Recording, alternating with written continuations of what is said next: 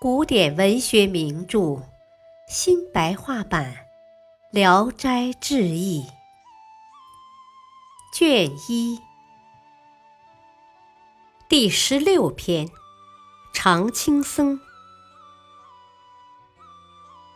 长清县有个老和尚，道行高尚纯洁，八十多岁了还很健朗。有一天跌了一个跟头。没有爬起来，寺里的和尚跑过去救他，他已经咽气了。老和尚不晓得自己已经死亡，魂魄飘飘忽忽的往前奔走，一直来到河南境内。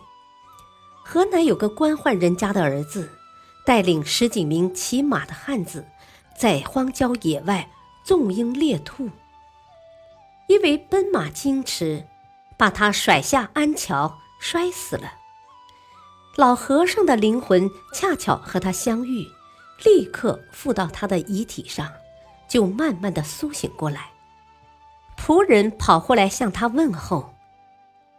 他睁开眼睛说：“怎么来到这里了？”仆人把他扶起来，搀着往回走。一进门，涂胭抹粉的。描眉画鬓的纷纷前来问候，他很惊讶地说：“我是和尚，怎么来到这里了？”家人以为说胡话，一起提着他的耳朵喊叫，让他醒悟过来。老和尚也不申辩，只是闭着眼睛不再说话。给他粗粮淡饭，他就吃；给他酒肉，他就拒绝。晚上一个人单独睡觉，不让妻妾奉陪。几天以后，忽然想要散散步，家人全都高兴了。出来以后，坐了不一会儿，就有许多仆人纷纷来到面前，拿着钱本粮账，乱哄哄的请他处理。他推脱病体困倦，一概谢绝，只是询问。山东有个长清县，你们知道不知道？大家一起回答：“知道。”他说：“我心里郁闷，感到百无聊赖，想到长清县去游览游览。你们应该马上准备行装。”大家劝他，病体刚刚痊愈，不宜长途跋涉。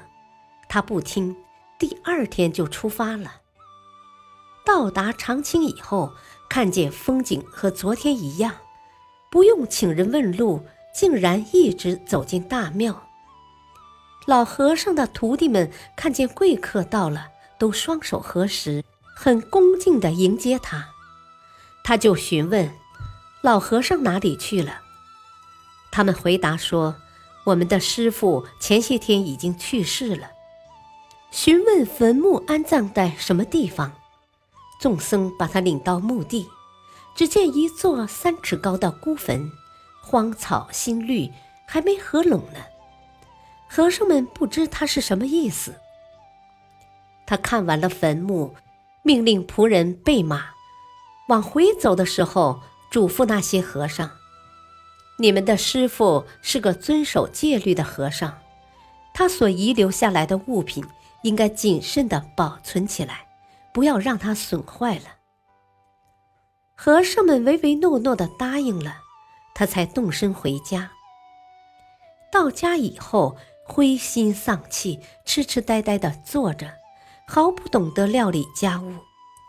住了几个月，自己出门逃走，一直到达长清县的旧庙，对和尚们说：“我就是你们的师傅。”和尚们怀疑他是说胡话。都互相看看笑了。他陈述了借尸还魂的来龙去脉，又讲了一辈子的所作所为，完全符合事实。和尚们这才相信，请他住在原先的床上，像过去一样的侍奉他。以后家里左一次右一次的派来车马，苦苦哀求，请他回家。他看也不看一眼。又过了一年多，夫人打发管家来到庙里，送给他很多东西。他把金银绸缎全部退了回去，只接受一件布袍而已。有的朋友来到长清县，很恭敬地登门拜访他，只见他沉默寡言，虔诚忠厚，年纪只有三十来岁，却总是讲他八十多岁的事情。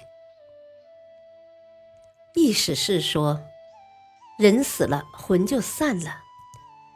老和尚的灵魂千里奔波而不消散的原因，是佛性决定的缘故。我对于老和尚不惊异他的再生，而是惊异他进入奢华的富贵人家，在娇妻美妾的环境中，能够断绝人的欲望而逃出尘世。倘若眼睛一闪，立刻色情熏心，那是有人求死都追不到的。